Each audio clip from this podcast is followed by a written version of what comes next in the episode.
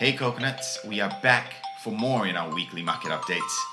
We kick things off with Spotify's $1 billion buyback, Google's new addition to their search algorithm, Twitter moving towards a newsletter subscription, and a new stock we're looking at called Camping World as they look to consolidate all things camper, camp community, all under one roof. Stay tuned.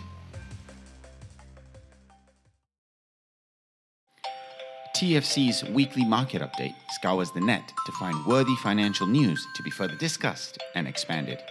It is a banter session with facts, figures, and fun to help you get caught up in the world of investing. So join in the banter live with me, Rakesh, your host, weekly Tuesdays at 8 p.m. on our YouTube, Facebook, and Twitch. Hello, coconuts. How are you guys? We are back for one more week of TFC updates. What's up? I hope you guys have had a good uh, weekend. I was tuning in on Tuesdays at, at 8 p.m. So we thank you very much for, for listening in.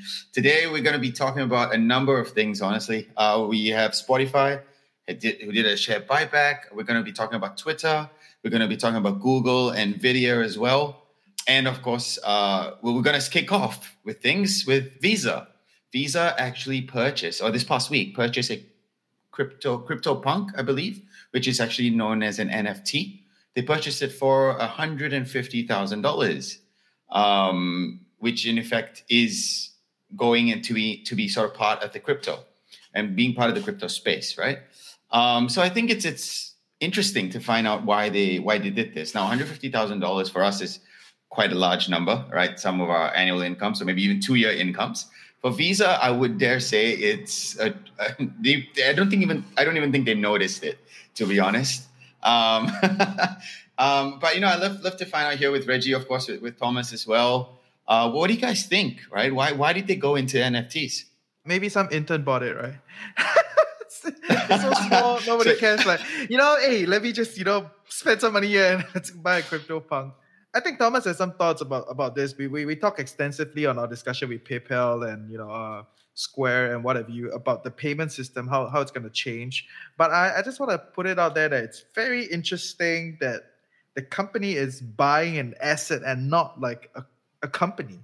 I would, I would think that if they really want to go ahead on on this, then it is um, they have to acquire some sort of infrastructure, right? Because it's a whole different infrastructure that has, has has to be built, and there are a lot of people already building some of these earlier stuff. Mintable and some of the other guys are already building NFT um, ecosystems and all. So I, I was, yeah, when you told me that you want to talk about this, I was like, really? We're, to talk about this? Is this is this company? It, uh, is did they just buy a company or are they just like buying it for the hype and all right? And it, it looks to me that it's a little bit of a riding a hype kind of thing. Yeah, it's it's more marketing effort than anything else. Mm-hmm. At least in, in my current uh, view, I don't I don't see um, any serious kind of play into into the whole NFT space by Visa. Yeah. I think they got some spare 150k stash like in their yeah. financial budget and say, oh, where do we well, spend prob- this, right? Like, okay, let's just go they buy. They probably like, do, in all, in all fairness. Crypto punk, yeah. yeah. um, and I think just just for our, uh, viewers and, and of course listeners out there, uh, NFT, right? Just to, to break it down a little, stands for non fungible token. Um, in which case, it's actually a digital asset. I mean, it's it's of course on the on the blockchain technology, right? So just to let, to let everyone know, uh, for those that don't. Um, so you, Reggie or Thomas, maybe right? You think this is just FOMO? No, no, no, no. I think more, more seriously, I think they're just trying to also create more transactions. Uh, but they're the first one to go start. Um, any platform requires some kind of kickstart. If you look up, like say Reddit, there's actually a lot of bot accounts uh, when they just started, and they openly said it. So for a platform that just like trading transactions, in this case NFTs, um, they want to be the first, if not uh, one of the many transactions that they'll make. It's just that the first one is just some something that's newsy. La. Yeah. But uh, if you think deeper, right, for CryptoPunk or asset that trades at 150K, um, and like one Berkshire stock is like what, 230K? So they've already set the price of a CryptoPunk at 150K. And everyone else would rather like follow. La. If not, um, maybe just adjust the prices here and there, but it's going to roughly trade around that price. Yeah, so they're also setting where the valuations should roughly start. Uh, I'm not sure how the market makers on these NFT platforms are going to work, uh, or if there's none at all. Uh, then that's even crazier. how can there yeah, be none? The prices, how can I, I don't know. Like, hmm. it's quite interesting, lah. So, so I think um, it's something that's worth exploring. Yeah, whoever's actually hmm. setting these prices and uh, marking them to to to anything else.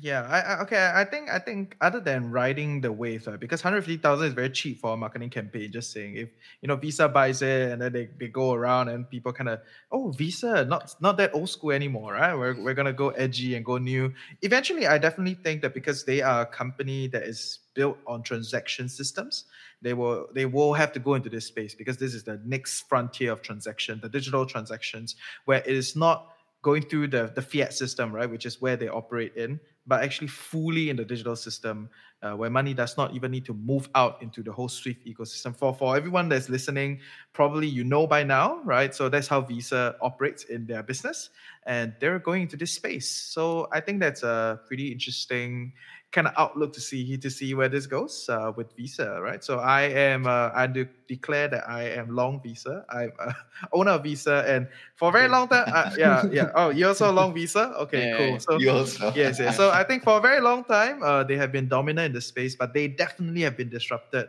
Okay, I won't say disrupted, but they've been seriously challenged by the guys at PayPal, the guys at Square, even a lot of your kind of closed ecosystem kind of guys like Alipay, you know, they they are taking up more and more share of the future of transactions.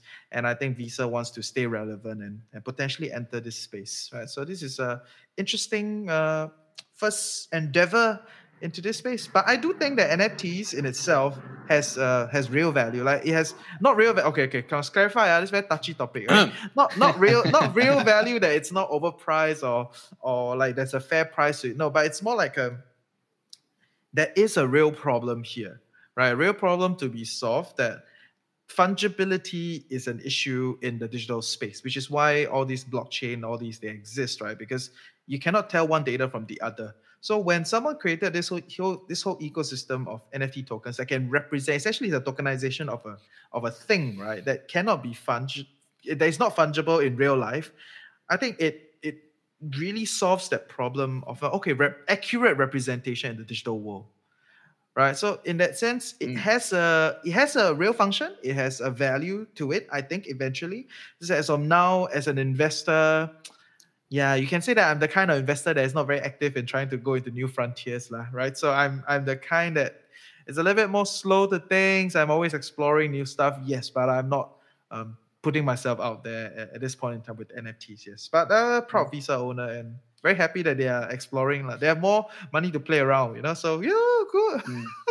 yeah, yeah. So so according to their, the Visa has a hit of crypto, right? You're saying it's just like a test kind of trade. So they're just trying to expose themselves little bit by uh, little bit. So they bought it through Ethereum uh, for a price of 150k, mm-hmm. but the price of the CryptoPunk is now 199k. They made 30% mm. already. Yeah.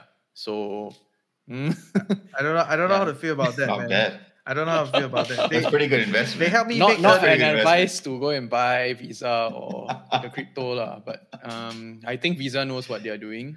Uh, or even if they don't, it's 150k for them, right? It's quite a small yeah. amount. Yeah, and then next month you see them putting ten times the size, and then yeah. yep. Yeah. So I think uh, any any last words before I move on to the next bit? Oh, let's go. Let's go.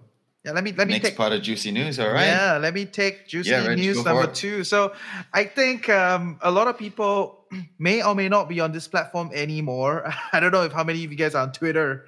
Right? Are you guys on Twitter? Do you guys have a Twitter account? Wait, you guys have Twitter? Account? I have an account. I'm not on it. Stalking account. I'm not on it. okay, okay. So you're just stalking all these influencers and all these other people on, on Twitter, right? Just kind of see what they're saying. And if you don't yet know, Twitter has been releasing a lot of new features recently. And one of the new features that they have released is a newsletter subscription button, right? So I think that is extremely important because if you don't know, I think a lot of people when they go on Twitter, they are building the following, building that kind of uh, reach, eventually to shift to Substack or shift to Mailchimp or shift to some sort of a newsletter ecosystem that they can then monetize and kind of move from there. That is so far the observation, and so I'm I'm pretty happy that Twitter is uh, exploring something like that to move into a different way of monetization because Twitter has been struggling with monetization for many many years. They have essentially uh, lost out on the advertising space, right? Because uh, Facebook and Google are just too efficient with their CPM and their conversion rates and all of that. It's just very hard for paid advertisers to explore Twitter in a serious manner. So Twitter has potentially uh, raise the white flag on advertisement dollars and try to go into supporting creatives and supporting newsletter writers and and what have you yeah what are your thoughts on this new i would say it's a i would say it's a glimpse of a pivot right to explore a different monetization model what are your thoughts guys yeah i mean i think it's a it's a great idea right twitter uh, we all know is, is very good for its first impression or its first first point of contact in terms of marketing right? Like for example, when I use even when I use Twitter uh, back in the day, I go if I if I find them on my feed or if I find them commenting on someone else, I go to their Twitter feed. Um, but I will move to their Facebook I'll move to their Instagram to find out more about them. I won't really know anything else. I won't really read all the tweets if you scroll down. Um, and in this manner, right, to get a newsletter, you need to be going onto their website right now, um, or you need to effectively know about them in order to get access to their newsletter. If you find their news interesting, Twitter is a great way for you, just as a very quick snapshot um, as you reach out to them or as you find them, and just click newsletter. So I think it's a it's a very good very good play. I think it's a good. We called it a pivot. I think it is definitely will be a pivot, um, and probably something that they can reckon, like rec- recognize in terms of revenue. Thomas, Thomas, what do you think? I don't think it's a pivot. It's more like uh, enhancement to their existing offering. Um, why I say that because most of these people who are actually writing newsletters, they use Twitter as a complement. Um, they write a condensed version of what they posted in these things called like tweet storms. Uh, I don't know whether you heard of this. Mm-hmm. So it's like slash one, slash two, slash three, and you just go all the way down to like 25, maybe even 200, right? Like they just want to express something, but you can't fit 140 characters. So they do 140 characters times 500 or something, and then it's a whole essay yeah. there. So uh, yeah you just search for the kind of tweet that makes uh, most sense to you. You actually read that, but you find that okay, as you scroll down, there's some logical cohesion to all the tweets, right? And then you find out okay, actually, it's the whole newsletter inside. Yeah, so people actually prefer to digest the newsletters in the form of 140 character tweets as compared really? to reading their entire. Yeah, yeah, yeah, yeah. It's a summarized version, right? So you don't actually have to go into the newsletter, go through your email, read it in that form. It's a, it's a different kind of format uh, uh, from, from, from that.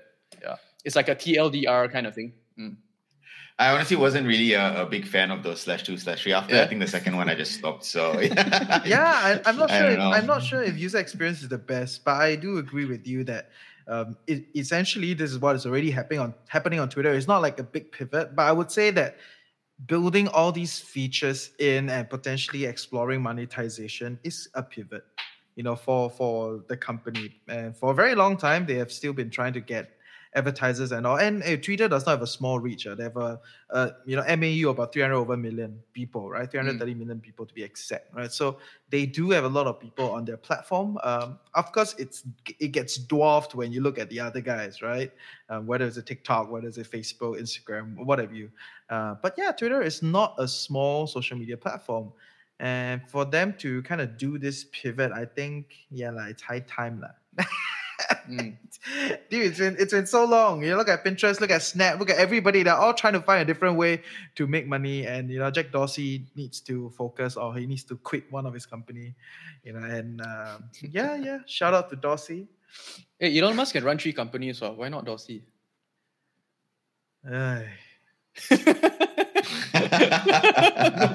don't get me started about Musk. Elon Musk also doesn't really sleep, lah. Yeah, yeah, yeah. But but don't get me uh, don't get me started about Musk. Anyway, yes, yes.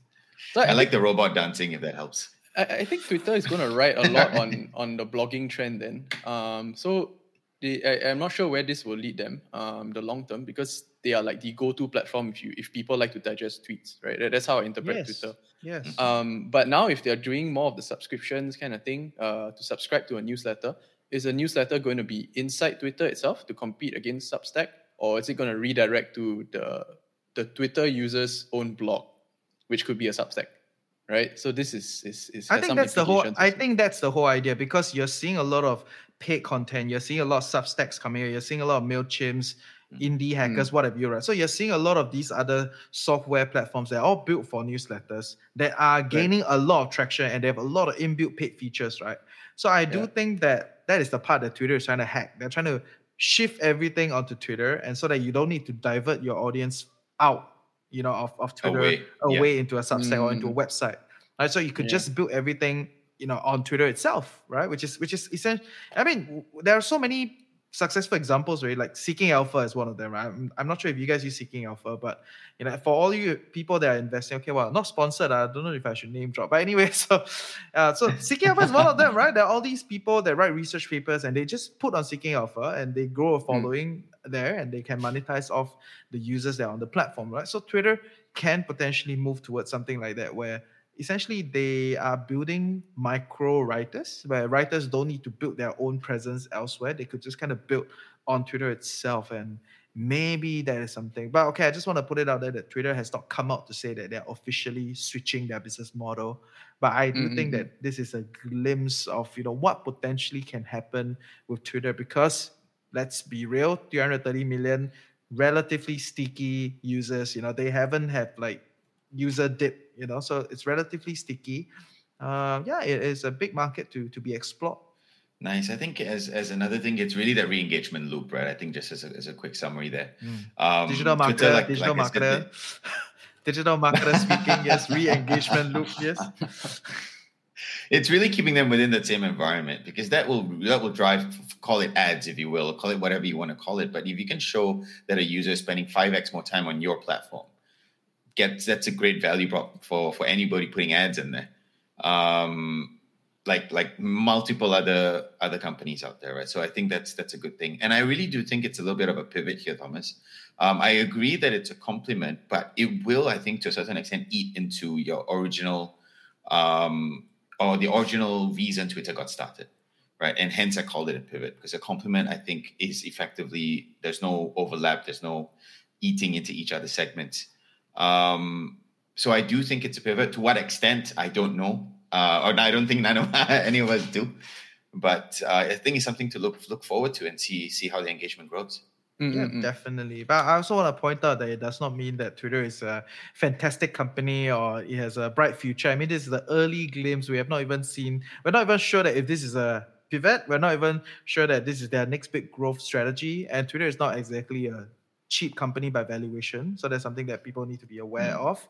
Uh, and yes, they are embroiled in all sorts of other stuff, you know, with like legal problems, you know, the whole like sex content on Twitter and all those kind of things, right? So they're embroiled in all of that and uh, something that I think we all should be aware of, right? Will that dilute the, the audience and also um, I think as an investor, we got to keep observing to see their numbers, to see their interaction, to kind of see if they can continue to grow their MAU, they can show some numbers in terms of subscription numbers to say that it's growing, or what are we seeing, right? So I definitely want to see some, uh, yeah, excite, exciting new things coming out of Twitter, right? The sleeping, sleeping bird for a very, very long time. So yes, All right, uh, Thomas, you want let's jump on to the next piece of news you have. Yeah, I want to talk about Google. Uh, they're actually working on a new kind of search uh, model. I won't say search engine, but it's an addition to what they already have. Um, basically, it's, it's something that gives even more context to your search results, right? So now, um, in comparison, right, you search something on Google, it's just going to give you back some ads on the top and then the listing results, right? And based off your search history or what have you been typing here and there, and then it's trying to get you even more recommendations or your ads become more refined. The next level is where it's the search results are going to recommend you whether the items that you bought previously is going to be good enough for let's say your search query. So example you want to go hiking on uh, some mountain right? Google knows that you actually bought some hiking boots before right? Maybe like three years ago. Mm. it's also going to recommend you uh, not an ad but a search result of whether the, the the hiking boot is actually good enough for the hike that you want to make. So there's going to be additional results that's going to appear right? That's very, very contextualized, right? According to your own history throughout the whole of Google. So that's just for hiking. Like if you go and search for, let's say Korea, like do you know that you also you have to prepare this and prepare that? It's gonna work something like a virtual assistant where it's gonna recommend things that you would normally consider maybe like the, the second level or the third level after you have your first question answered. So they rather present all these upfront and then, oh yeah, all my search results are actually there already. I don't have to ask more questions. I've got everything that I need. Yeah. So I don't know. There's some implications this. Maybe the user experience changes and all that. But I, I do see there's some opportunity for advertising. There's also opportunity to really make the search uh, a lot more seamless and you just end up using more of Google. yeah, what do you guys think? Wait, I, I one question. Do you guys give Yeah. Google all your information? You know, Google actively try to collect, right? Do you block it? Do you No, no, like, no, say no. I, I, I- I read I read the whole privacy policy, and then yeah, I, I just click yes, but no. So, so you, ju- so you just give it to them, right? yeah, yeah. Yeah, okay, like, so, yeah. so so so that's that's no no that's the that's that's the thing, right? Nobody reads privacy policy anyway. But yes, that's the thing. Uh, even even like most of my friends just give Google all their data, and I remember one of my friends very vividly tell me that hey, you know, Google makes my life simpler. Right, it, it gives it, it gives me more efficiency, and the more information that I can feed it, the more accurate stuff that it gives back to me. Right, Hmm. so I do think that if uh, people become more cognizant of how to use this thing, it may really elevate that consumer experience. You know, with Google having the somewhat its IoT push and also this whole process of you know potentially giving you more information, and it's all on the bedrock of more information, knowing more about you, right? So if you use IoT, if you use you log in everything through Google, use your Gmail for everything, you know, you you you, you use like Chrome, you're on the maps and everything. Essentially, with all this information, they can predict what you want, right? So actually, it may be an elevation to consumer experience, right? Google may be pushing it to the whole next whole level, and that will be interesting not for Google, but I think will be interesting for Facebook, because Facebook is getting challenged um, from Apple. You know, uh, Apple's not giving it a good time, and with all this privacy, you know, rules and and all that jazz, it feels like Facebook's data collection may eventually be less accurate than Google if Google can push down this path. You know, giving el- providing more and more of these kind of predictor pre, predicting data like where they can predict what you want to do mm. and all that is the next tier of thought right? Eventually yeah it may it may make advertising on facebook less accurate. I don't know. What are your thoughts It's it's twofold, right? I think one is okay. I mean, we can talk about the data side of things and, and privacy and all of that later, right? But the other one is does it add value? And I, I really think that's what Google is trying to do here, right? Um, and and if you think about it, if you're googling hiking boots, more often than not, you're going to find out how it how it's been or what is the review of these hiking boots, right? Uh, at least at least for myself, if I buy anything, the first thing I want to know is will it fit me? If I'm paying a dollar for this, is it worth it, or is it going to break after the first hike, question. And then I buy another one? do you guys watch youtube videos for reviews? Yes. right that's my go-to these days. I stopped reading blogs and others. Things i just go to youtube and type whatever i want to buy put a low put a model down there and review. And then it comes out 10 20 review videos you just watch. It's like oh okay. Yeah not too bad. Although i know it's like sponsored. Some of them probably sponsored but it's like okay let's let's just buy.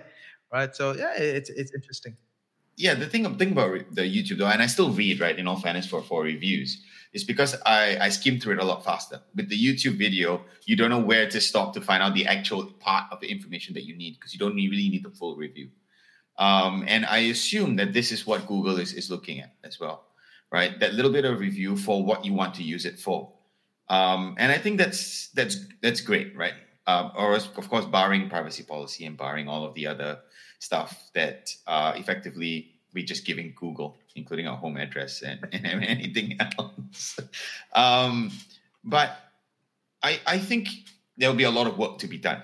It's not going to be accurate when it first starts, but I think it will it will develop in, in the form of that. I think it's a good idea. I don't know about the execution. I guess in summary, that's what I think. No, but I think you don't need to be worried about execution. I mean, it's Google, right? To be exact, to be exact, I think it's it's quite hard for them to to mess up execution. They have done a lot of iterations and they built a lot of things to this point, right? So search is their baby. I think it's it's very hard for them to mess up execution. But I think more interestingly, as retail investors, as people that are exploring, you know, investing in different different companies, uh, will this push Google to the next tier in terms of ad dollars, or is it going to open up a whole new business model? I think that's the interesting part. And for me, I think ad dollar is is what okay. Ad ad dollar is one of those things that is always a fraction of the company's revenue. Right? It's always a fraction of the overall company's revenue. Um, I mean, barring all the small little startups, they're just throwing every single, you know, every single investor dollar back into YouTube, Google, Facebook, Instagram, whatever you, right? So and for most of the sizable companies, it's always a fraction of their total revenue, total you know sales that's coming into the company. And if you think about it, total revenue, if the growth is at five percent, so total addressable market, if it's at if the total revenue grows at five percent, I would expect that total advertising dollar also goes up at five percent.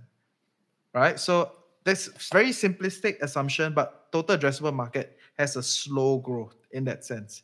Right. Nobody's gonna start like pumping at dollars and all that. And I, I do think that it's reached a point where online offline marketing is getting pretty balanced at some level because it's all about CPM. If I can put enough money in offline marketing and can give me the kind of you know, the same efficiency as online marketing, then it's okay to do the offline marketing right? So so i think i think we're getting to a place at least amongst my advertiser friends people are getting to a place where they can kind of balance out a, a, a, price for online a price for offline and they're, they're kind of working with it. It's no longer this idea of like oh everything is online and we're, we're just going to drop offline marketing altogether.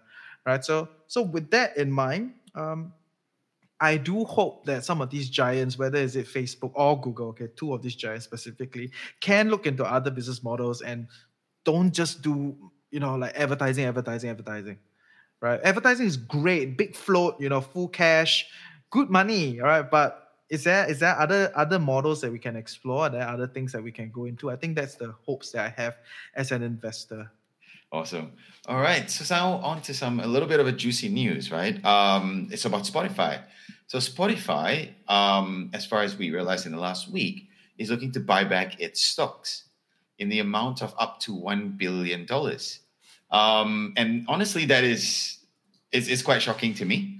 Um, it's, I mean, whether it actually happens, according to them, they have approved the amount of up to $1 billion. So we don't know how much they're actually going to spend. But given the fact that they're looking to expand into certain areas, for example, the podcasting space this year, and they said, you know, uh, they're heavily going to be looking at that and investing into this area and growing their market that way, would would buying the company or buying back some shares really be the best use of their liquid cash? I guess that's that's a question that I have. Um, Thomas, why don't we start with you? What are, what are your thoughts on that one? I, I don't think so. Um, I, I personally think Spotify is overvalued. And if you have an overvalued company, what you should be doing is that you sell. use the shares to yeah sell, and then you can raise the cash, right? Um, most startups or, or those in the early stages, that's uh, not not in the very late stages or mature companies uh, with an established business model, they're making money and all that already. They will actually raise money through equity, um, and not debt also. So equity meaning whatever the price of the shares, they just sell it, or maybe they acquire other companies uh, through uh, like uh, mostly share-based purchases. Yeah, uh, they want to reserve their cash as much as possible if you look at stock repurchases as a form of investment, they are trying to invest in themselves, right? But if you look at the whole opportunity set, they could have invested in other things, right? I mean, there's other startups you can buy, there's other technologies that you can buy as well. Why do you spend it on your own stock? So this is a, a, a like a question mark, like why now? Yeah, you should. If, if you follow, um, let's say Berkshire Hathaway or, or maybe like Coca Cola or something, um, they regularly do their share buybacks, but at a price which they deem as uh, fair, right? So they value their own company. They, they see that in the stock market, um, this is trading at below my my value of how I view my own company. I'll buy it back, right? And there exists no other opportunities which I think is better. Um, the other reason I can think of of the buybacks is basically they're trying to reward their own um, their own management yeah, because if you do the share buybacks, right, that's going to um, keep at least some kind of um, level steady um, or increase it to a level which um, the management is being compensated.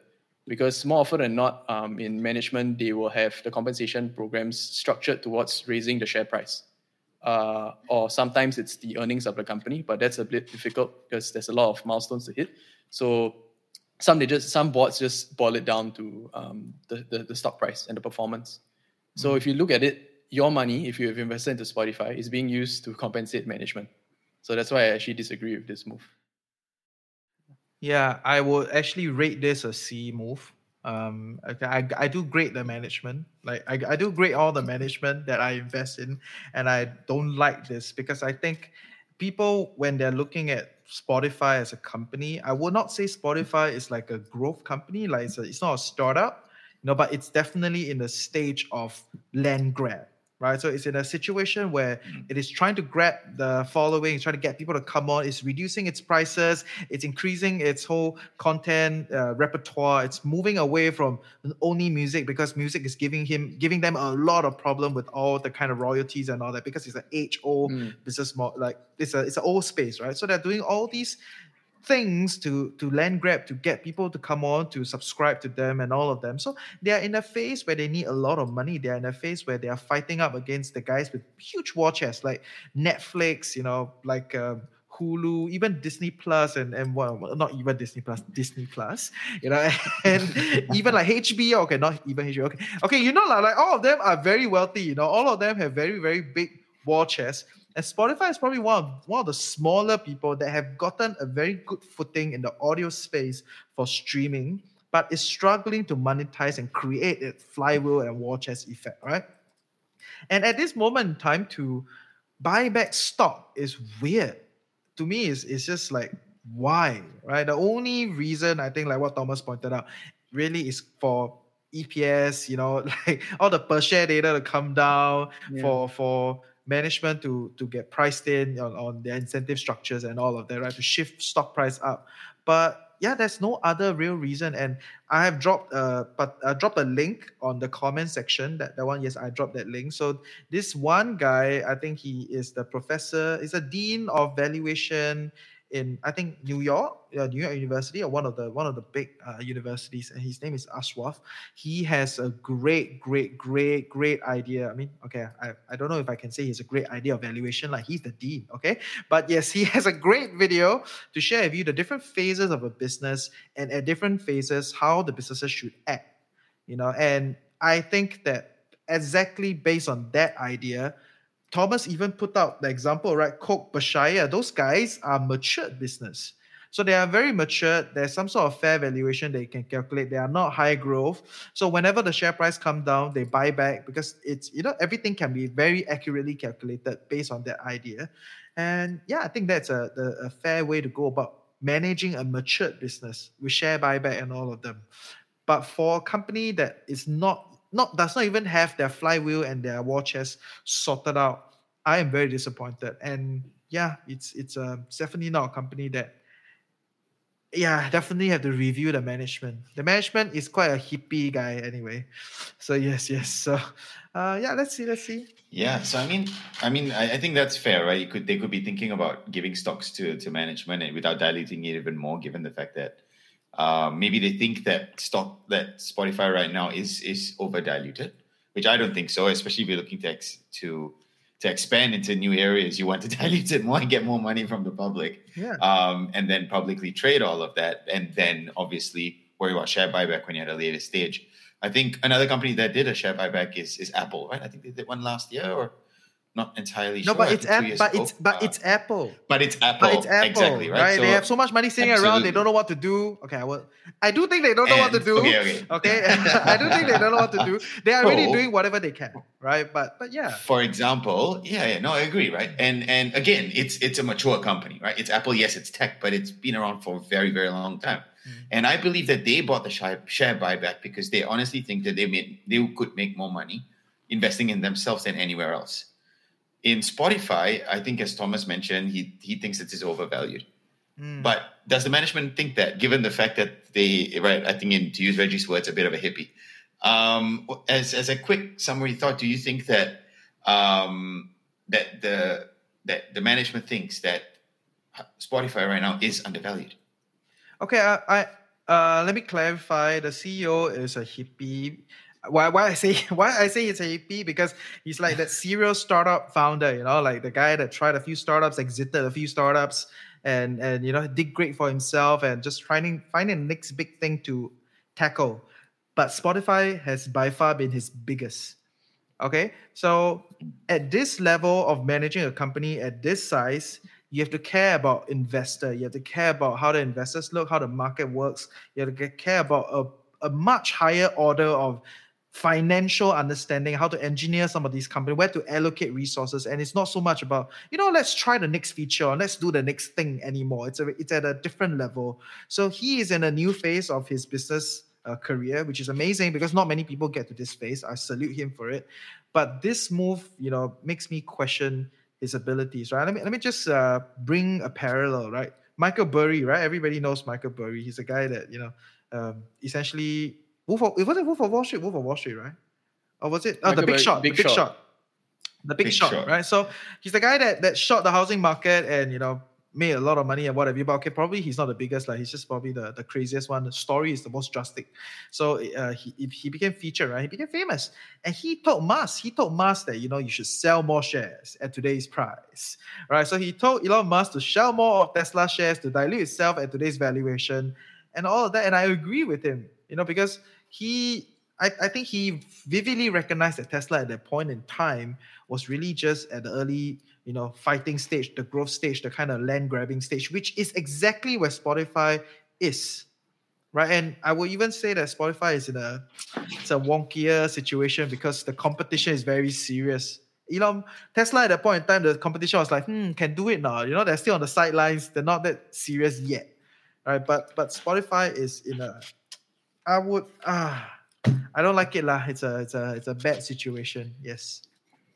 I think you got to look at in, in terms of incentives also. The management won't think ever think that the company that they have, say like two percent or even five percent shares in, right, is undervalued. Right? They always say uh, that it's actually good for the company, whichever their decision. They are incentivized by saying whatever it is that will raise their share price as high as possible, because that's how most of your compensation actually comes about. So, like on average in the US, I think it's about 60% or 67% of their overall total comp actually comes from stock. Yeah. And uh, out of that, it's a lot in stock options. And they don't actually, um, you can't exercise them unless they reach a certain strike price. So, you need the price to actually go up to that level before they can actually do this. Um, so, I think there's a couple of reports circulating about Spotify's move uh, to actually buy it. Um, have they run out of options? Because one billion dollars in cash uh, being used to spend on your own stock, they could have just bought another podcaster, right, or, or some other content firm, which uh, probably Apple is doing. Yeah. so why Yeah. why How much why did this they pay? Joe Rogan again? Wait, let me search. I mean, think about how marketing dollars you can do with that, right? One billion. Dude, they paid a hundred million for Joe Rogan. Mm. Dude, man. So, you know, you can buy 10 Joe Rogans, right? You corner off the whole podcasting market, right? You can buy us, lah. We, we're happy to, you know, be rung up by you guys. Don't buy us, you can invest in us first. But yeah, my goodness. Crazy. And yeah, I just want to really encourage you guys to check out the video that I've already dropped in the link. Uh, I drop a link in the comment section. After this, please check it out. It talks about the different phases of a business, right? So, growth phase, they should sell more equity they should you know push for more get more money and then dilute everybody and just kind of keep growing and get get the get the land and all of that right? And then they reach a point where they are kind of mature then they have to decide how to push to the next level and manage their finances and be more capital rather than product. And then the third phase which is you know essentially a dying company those those companies are at the situation where they're kind of gliding by. So if they're gliding by then it's really about compensation of investors and and all of that. So different companies are at a different stage and they should act differently, right? So you don't want to you, want, you don't want to have the old uncle act like the hippie, right? Then you be like, this is a weird old uncle. So Spotify is at a situation where, yeah, I think that it's a weird move. I don't know why they're doing it. Okay, my turn, my turn. cool. Yeah, so Let's continue. um, in my continued effort to bring interesting companies into the foray of discussion, anyway, a flight just went past, so I'm gonna gonna let uh, the Air Force do its job and fly by. Okay, so yes, in my continued effort to try to find interesting companies for all of us to learn and discuss and banter, I have in uh, I have opened a small position in this company uh, a while ago, right? It's called Camping World, right? So Camping World Holdings. I know you guys uh, you're gonna disturb me, but it's okay anyway. Yeah. So Camping World Holdings, it's a company that essentially sells uh, those kind of like caravan kind of thing, right? And they it, it's it's it's in a space where it's very fragmented. So they sell camping goods, they sell the caravan services, they sell all those kind of, you know, essentially moving houses, right? That's how that's how the CEO says.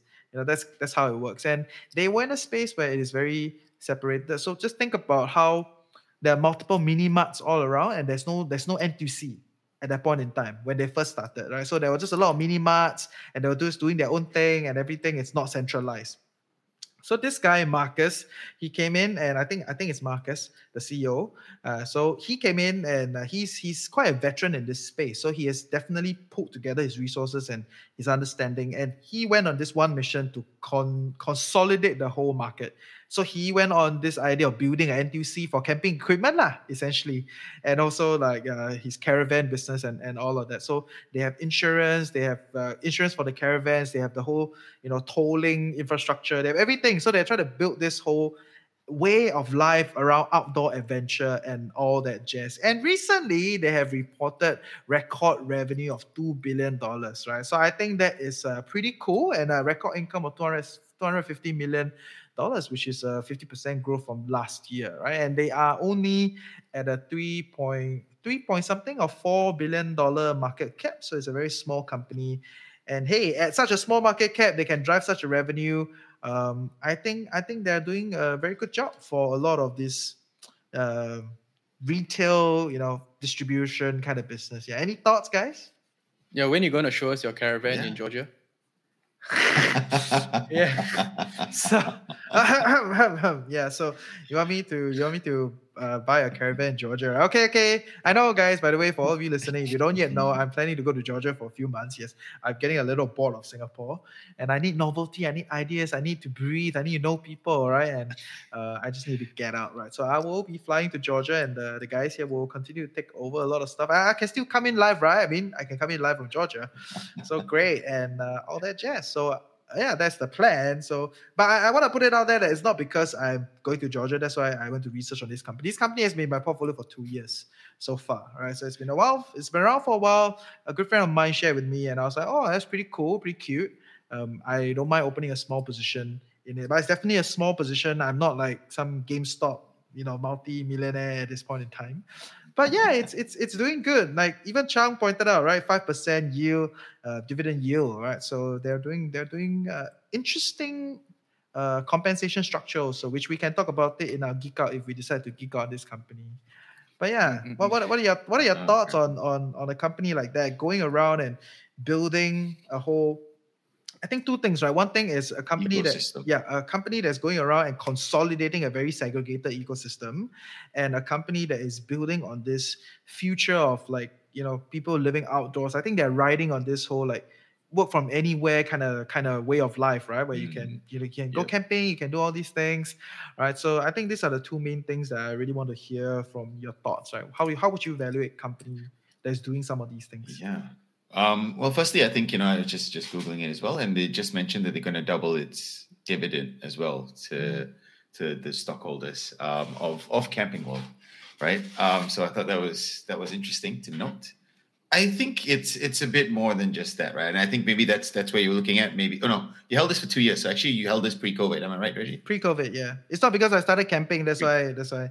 Uh, so the first okay. the the first narrative was the one that I was subscribing to. A scattered market uh, having somebody to consolidate, right? So just think of mm, all the mama shops, and then someone's building NTUC and it's building like faster and faster and faster from the east side become west, and everywhere you don't start to have NTUC. So so that was their their move, and they did go through a few cycles of problems because they were raising a lot of debt. They were they had some bad buys.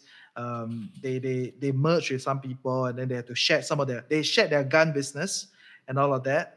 Um, so yes, yeah, so they, they went through that whole cycle, which is not easy, right? It's, it's a whole early growth uh, changes and all, all of that, right? So, so that was my original thesis when I bought into them, right? Which is why I didn't open a very big position. There was not super high, uh, like what do you call that? Like I wasn't super into it yet, like not not very high commitment, but I thought it was like okay, yeah, not conviction, not commitment, not very high conviction at that point in time but it was decently good enough for me to explore the company. But yeah, now now there's the whole like camping and you know live around, correct, yeah, all that jazz. Yeah, I think firstly uh, on the on your first point of scattering and then consolidating, I think it's a great idea, right?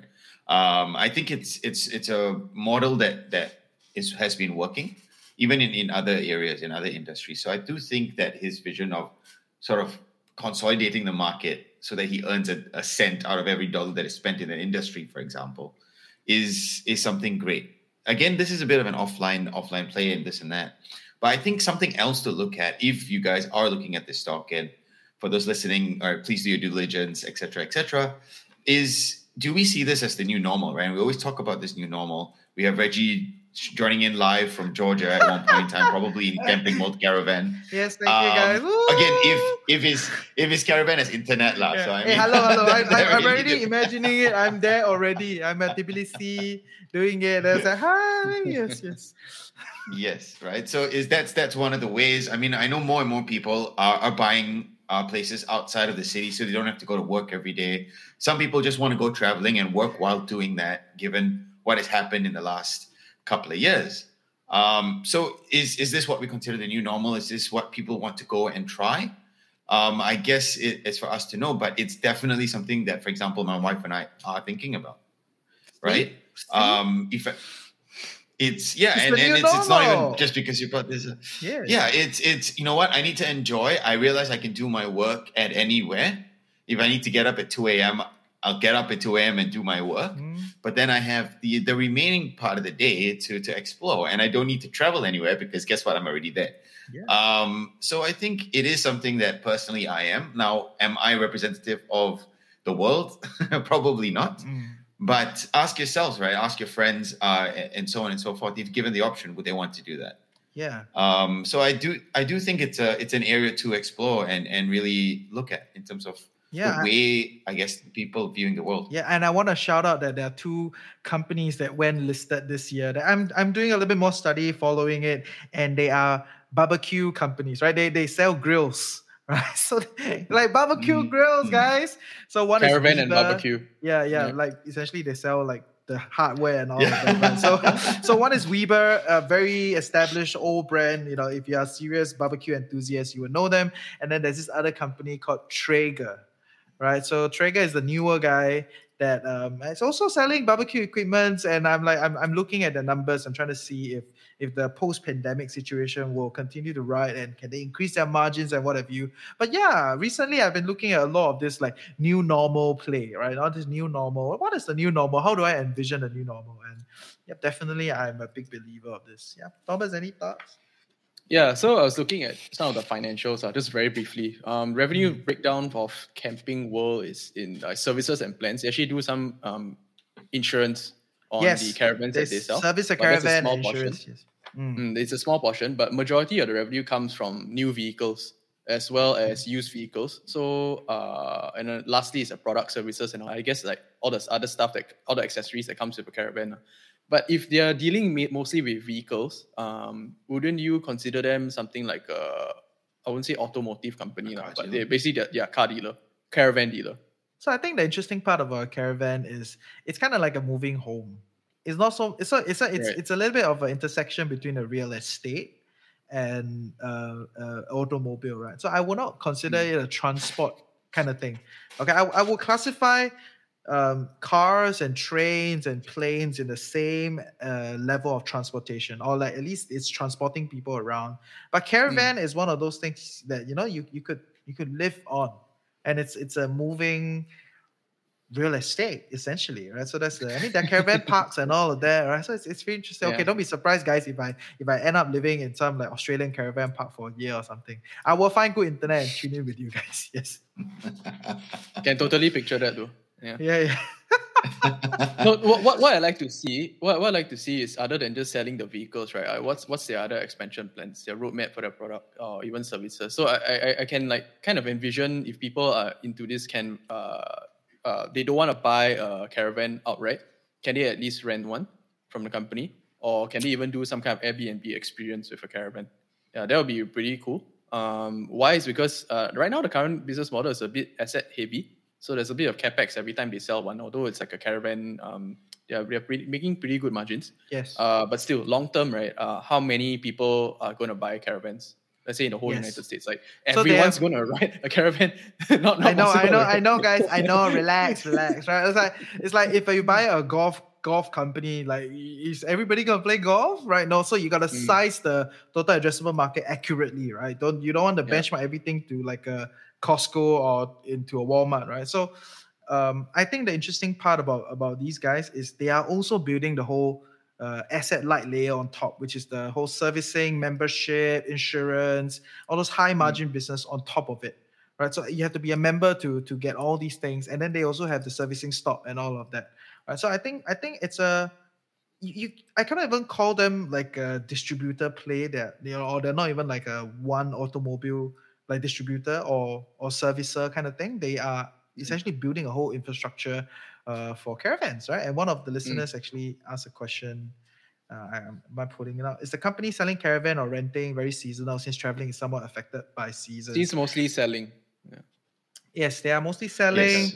uh, but they also have the whole trade in and out kind of thing. And uh, we can always talk about it in a geek out if, if, sufficient people are interested. If you're interested, come to our Telegram group and tell us you want us to do a geek out. Yeah, and then we can we can do that another time. So yeah, good stuff. By the way, I'm learning about barbecue company, I will get back to you guys on the barbecue grill business. Mm. I think I think one one other note on this, um, Thomas, is, is that it's a small pivot for them to to move from uh, uh, asset heavy to to a rental base, right? Which is also asset heavy, to be honest. Um, so I think that if they do want to move into a um, you know a market in which they do want to do rental, it is definitely possible, given that they've already set up all the infrastructure. So it is is something possible, but at what point? La? I'm just reading here as well that they, I think it was two weeks ago that they announced a share buyback. Um, they, yeah, uh, company stock repurchase program. They do uh, that for this company that. as well. Yes, they do that pretty often. They, I, they are actually, I would say that in their space, they are considered quite mature already. Yeah, they, they, they have consolidated. Mm a lot of essentially the whole of the US now has this thing called Camping World, right? It's, before that, it was just like mom and pop all around. So they have definitely gotten to a stage where it is a little bit closer to CVS. You know, okay. so it's like it's like mm. they are decent size, they are a little bit bigger, and they're building ecosystems and all of that. They're not small anymore. They're not like when they first started you know and mm. uh, for share buyback and all of them i think i kind of get it maybe they do think that they are undervalued or or you know they they do have some cash going around. Um, yeah, but I, I I think they are not they are. If you want to just look at share buyback, that's one thing. But you also look at their debt, right? So they how they manage investors overall. I think they are doing a pretty good job. And I would say that they are really in a it's some sort of a flywheel effect going. So I, I, I think it's I think it's okay if you ask me. Yeah, not all share buybacks are bad, but but yeah, Spotify is is, yeah. is also, just to note, it's not one billion dollars that they're buying. At least this right? company is making money, yeah, they're making money. money. Yeah, right. They are. They are. They um actually mentioned in this that they have good, uh, strong cash flow. Hmm. Um, in this news article as well, which also explains why they would want to do a, a share buyback, pay less dividends as well, right, for them. Yeah, exactly, guys. Okay, let's yeah, move on. If not, it becomes a camping world geek out, huh, guys. All right, we gotta be clear which show segment we are on. Okay, we'll do a geek out another time. Yes. All right. Yes. Uh, last one, Thomas. Yeah, so I want to bring up Nvidia. Uh, basically, they outright said that their ARM acquisition is going to be delayed by at least more than eighteen months. So, mm. um, well, that that poses some challenges uh, because this one is not coming from uh, Qualcomm, who was initially the ones that were just uh, complaining everything about it but now it's coming from the UK government, right? So they're finding that some um, anti-monopolistic issues with this deal. Um, it's going to threaten Qualcomm, Intel, uh, a lot of other companies in between also because it it could uh, Nvidia could actually block out the entire CPU architecture if they go and do this. Yeah. So I don't think they will, time. but but it's a possibility. yes. They they actually have a dedicated website um, for the Nvidia ARM acquisition. So they're listing like all the benefits to like Europe, to China, to US to try and say like yeah, it should proceed and all that. Uh, yeah, uh, hopefully it does. Uh, if not, Nvidia doesn't really have um, a big phase two uh, of their growth. Yeah, what, what do you guys think? Um, can I just confirm? ARM is owned by SoftBank. SoftBank, SoftBank at this point in time, but it's a UK company. It's owned by. Hmm. It's a UK yes, company. Yes, yes, but it's, yeah, it's effectively 100% owned by SoftBank. Is that right? Wait, is that not sure about 100%. I don't know not think, sure I don't think it's 100%. Oh, okay, but mm. but it is a big one, lah. Mm. Okay, okay. Hmm, interesting. I mean, okay, so the question here that I think the UK government is trying to say is that there would be an, uh, sort of go, breaching some monopolistic laws, lah. right? Would you say, Thomas? Mm-mm-mm. Right, and and what do we know the percentage of market share expected post merger? No, no, they are they're in a very different business. Okay, so ARM is in the infrastructure in the Yeah, so- infrastructure design business, correct. right? So they don't build the they Uh, don't yeah, they don't do the hardware. Yes, they don't do the hardware. Yeah. So um, I think maybe you can explain to me why why does the, the UK why does the UK think that it will sort of create this sort of monopolistic laws and and sort of edge everybody else out? Because okay, so ARM designs all the blueprint for everybody at this point in time, right? So for almost everyone. So then they would stop. yeah, essentially, you Yeah, know, so then they would stop whether- making it for everybody else except for Is it Nvidia. Qualcomm, Broadcom, uh, AMD, Mm. Nvidia, Intel, even Apple M1 chip? They all use some form of ARM's blueprint, right? So ARM, designs all of that, it. then it everyone else kind of builds according. I, I know this is a little bit complicated in the whole like you know semi-con space, but essentially everyone is kind of using ARM's head, you know, like his idea. Like this is how it works. Okay, and then everybody licenses that part. So if you think about how Nvidia then acquires ARM into part of its repertoire, then whoa, what what about what is the threat that Nvidia can just say, okay, nobody can license this anymore, go and design your own shit, right? And and so so I totally totally get this part about about um, you know anti-monopolistic and, and all that jazz. And, and we talked about it in our Geek Out, and Nvidia Geek Out is out already, so you must check it out, huh? It's a shame, shameless plug, yes. Hmm. But I- yeah, I, but I mean, will do you think they will? I don't think they will. Okay, I, I don't think it's about whether I think they will, but it's more about like, will it move? Will this impede Nvidia's next room for growth?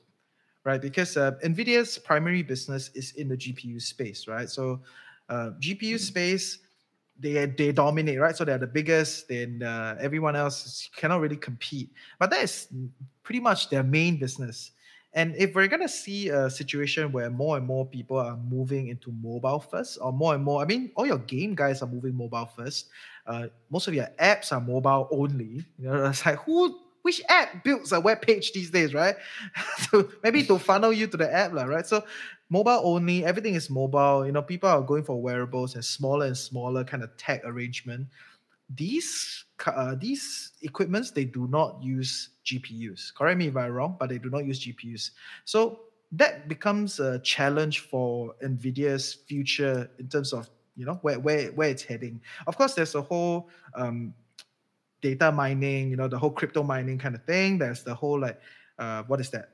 Data center kind of thing, uh, which they are dominant in the space, but even crypto is breaking away. I think crypto, a lot of the crypto enthusiasts, they are they have their own rig these days that they're building and developing that is focused on mining crypto because GPU is not built for mining crypto specifically, right? So even that part of the business can be kind of fractured out, right? So I think that's what Thomas is is trying to question to see that will this Mm. affect Yeah, the okay. next leg of growth for Nvidia, which is very fair because Nvidia at today's price is a 500 billion dollar company. Okay, so it's not a small company by market cap. Can it continue to grow? Um, I am not sure. Yes. Got it. Yeah. Fair enough. I think just to just to clarify as well, GPUs. I just Google it. GPUs are in smartphones and in say Apple watches as well. lah. Eh, There's no, still- what- no, no, no, no. There isn't.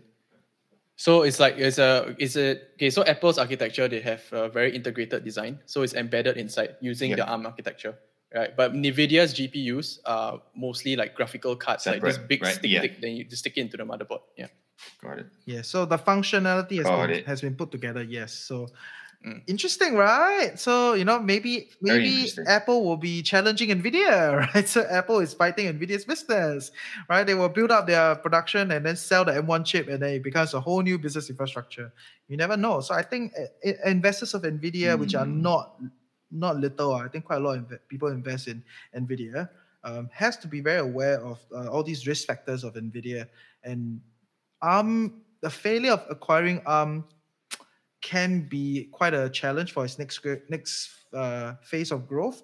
But I also want to see that they are not because you know it's like acquiring ARM is one of those like let's shoot for the moon kind of thing, let's shoot for the stars kind of thing, right? Okay, then maybe we Mm. can acquire these guys and then we'll have a great life for the next decade or something, right? But um, if this is happening, this is a situation, um, it will continue to be very hard. I will not even price in 18 months, you know, of wait time, right? I will hope that they can uh, start to tell me like what is the next plan and what what are the other strategies to go forward with. yeah, I, I will find it Mm. very scary if they tell me, oh, just wait for 18 months and, you know, let's just see what happens in, in 18 months time. How we go. Yeah, how we go. but but uh, don't don't get me wrong. Their core business is doing very well. They're selling out like crazy. Every time it's uh, every time their GPU come out, it, it gets buyed up. It, it, it gets shoot up. Right? Everybody Yes. will kind of it, right? So they are doing very well in their core business. So they can potentially continue to milk it for a very very long time to come, right? For maybe five ten years uh, until the next tech cycle really comes in and all that stuff. But yeah, I think it poses a questionable future for them if they cannot acquire this or they cannot find another new business model. Awesome. All right. Thanks, guys. Thank you so much for for spending the time uh, with us on our uh, TFC weekly market updates. All right. Have a good one. See ya. Thanks for tuning in to this week's episode with me, Rakesh, and trust that you learned something today. If you enjoyed the session and want to be part of the banter, join our community Telegram group or follow us on social media. We also have a weekly newsletter to get a digest of the news we covered. To sign up, please click the description below. As always, we love your feedback, so share that with us at hello at thefinancialcoconut.com. Thanks and stay safe.